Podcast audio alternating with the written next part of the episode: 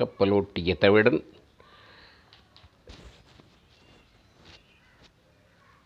தென்னாட்டு திலகர் எழுதிய அரசியலில் 25ஆம் அதிகாரம் புதல்வரைப் பேணல். முதல் 5 வரிகளிலே யார் புதல்வர் என்பதை விளக்கமாக சொல்லுகிறார். பின் 5 வரிகளிலே அவர்களை எவ்வாறு வளர்க்க வேண்டும், பேண வேண்டும் என்பதை சொல்லுகிறார். யார் புதல்வர்? முதல்ல பெற்றுவிட்டால் அத்தனை பேரும் புதல்வர்களா? அந்த புதல்வன் எப்படி இருக்க வேண்டும் என்ற இலக்கணத்தை முதல்ல சொல்லுகிறார். அந்த காலத்தில் 5-6 பிள்ளைகள் இருக்கும், ஆனால் புதல்வர்களாக சிலர் தான் இருந்தார்கள். இப்போ ஒன்று இருக்குது, அதுவும் புதல்வராக இல்லை. புதல்வர் தம் அருள் பொருள் என மொழிப. புதல்வர் என்பவர்கள் நமக்கு வாய்த்த புண்ணியம், அருள், பொருள். இந்த உலகத்திற்கும் பொருள், அடுத்த உலகத்திற்கும் அது பொருள். அதுதான் இறைவனுடைய கருணையால் கிடைப்பதுங்கிறது. இவர்கள் நினைத்து பிள்ளையை உருவாக்குவதில்லை, கருணையால் கிடைப்பது.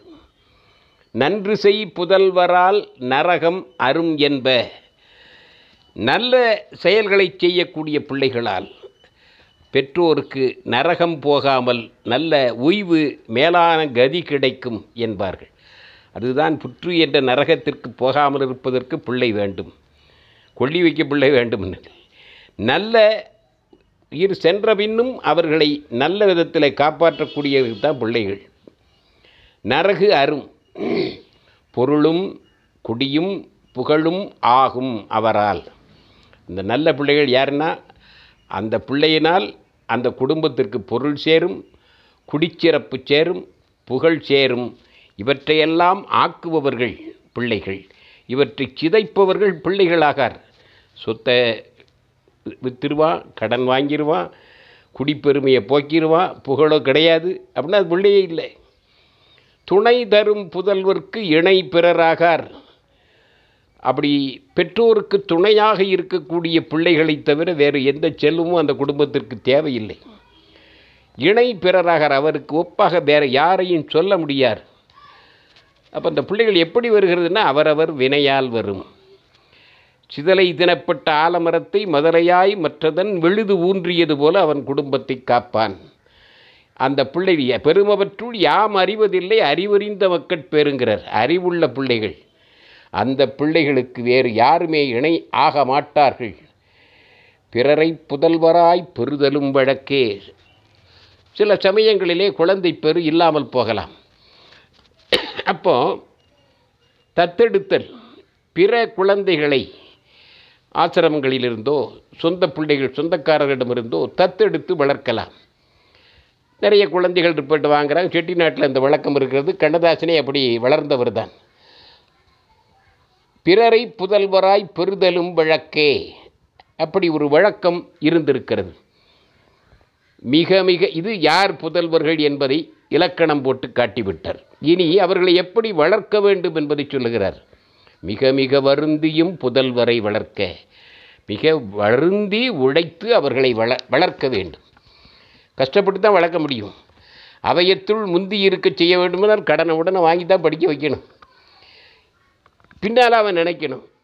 சொத்து சேர்க்கிறது தான் குறிக்கோளாக இருக்கிறதே தவிர நல்ல பண்புகளை சேர்ப்பது பெற்றோருடைய குறிக்கோளாக இல்லை. அது வருந்தத்தக்கது.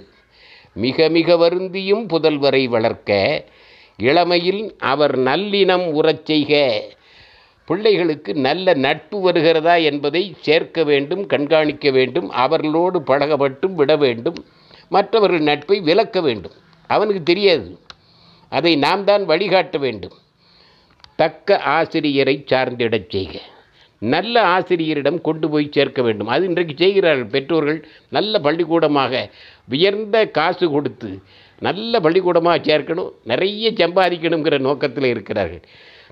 நல்ல ஆசிரியர் இப்பொழுது கிடைக்கிறது ரொம்ப அருமையாக இருக்குது. நல்ல பள்ளிக்கூடம், காஸ்ட்லி பள்ளிக்கூடங்கள் நிறைய இருக்குது.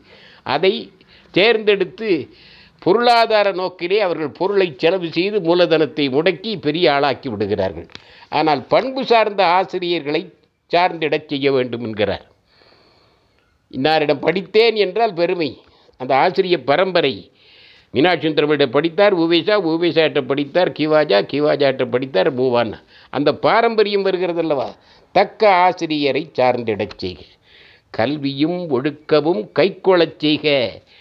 கல்வி ஒழுக்கம் இவற்றை பின்பற்றி நடக்கச் செய்ய வேண்டும் புதல்வரை. முக்கியமாக ஒழுக்கம், பள்ளிக்கூடத்தில் படிக்கிறேன்னா அறிவு மட்டும் போதாது, ஒழுக்கம் பெற வேண்டும், அதை கைக்கொள்ளச் செய்ய வேண்டும். இல்வாழ்வு அரசுர வல்லுநராக்குக. இது கடைசி வரி, ரொம்ப அருமையான வரி.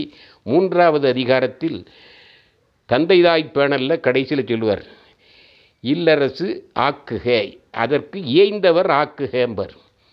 இவன் பெற்றோரை பணிந்தால் இவன் பிள்ளை பெற்றோரை பணியும். அந்த இல்வாழ்விற்கு அரசுக்கு ஏற்க வேண்டுமென்றால், வல்லுநராக வேண்டுமென்றால், இவன் சொன்னால் மட்டும் போதாது, சொல்லக்கூடிய அறத்தை நடைமுறைப்படுத்தக்கூடிய பெற்றோராக இருக்க வேண்டும்.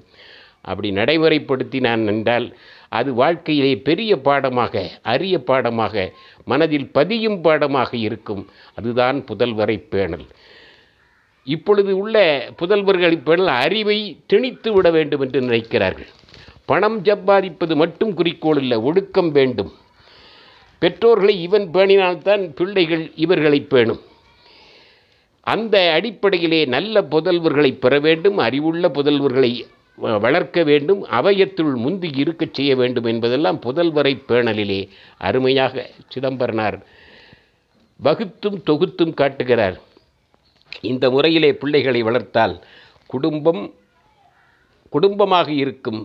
இந்த மாதிரி பல குடும்பங்கள் வரும்பொழுது நாடு நன்றாக இருக்கும் என்பதனால் அரசியலில் எதிர்காலத்தை உருவாக்க வேண்டுமென்றால் நல்ல மக்களை, பண்புள்ள மக்களை, அறிவுள்ள மக்களை, ஒழுக்கமுள்ள மக்களை வளர்க்க வேண்டும் என்பதை பேணலிலே குறிப்பிடுகிறார்.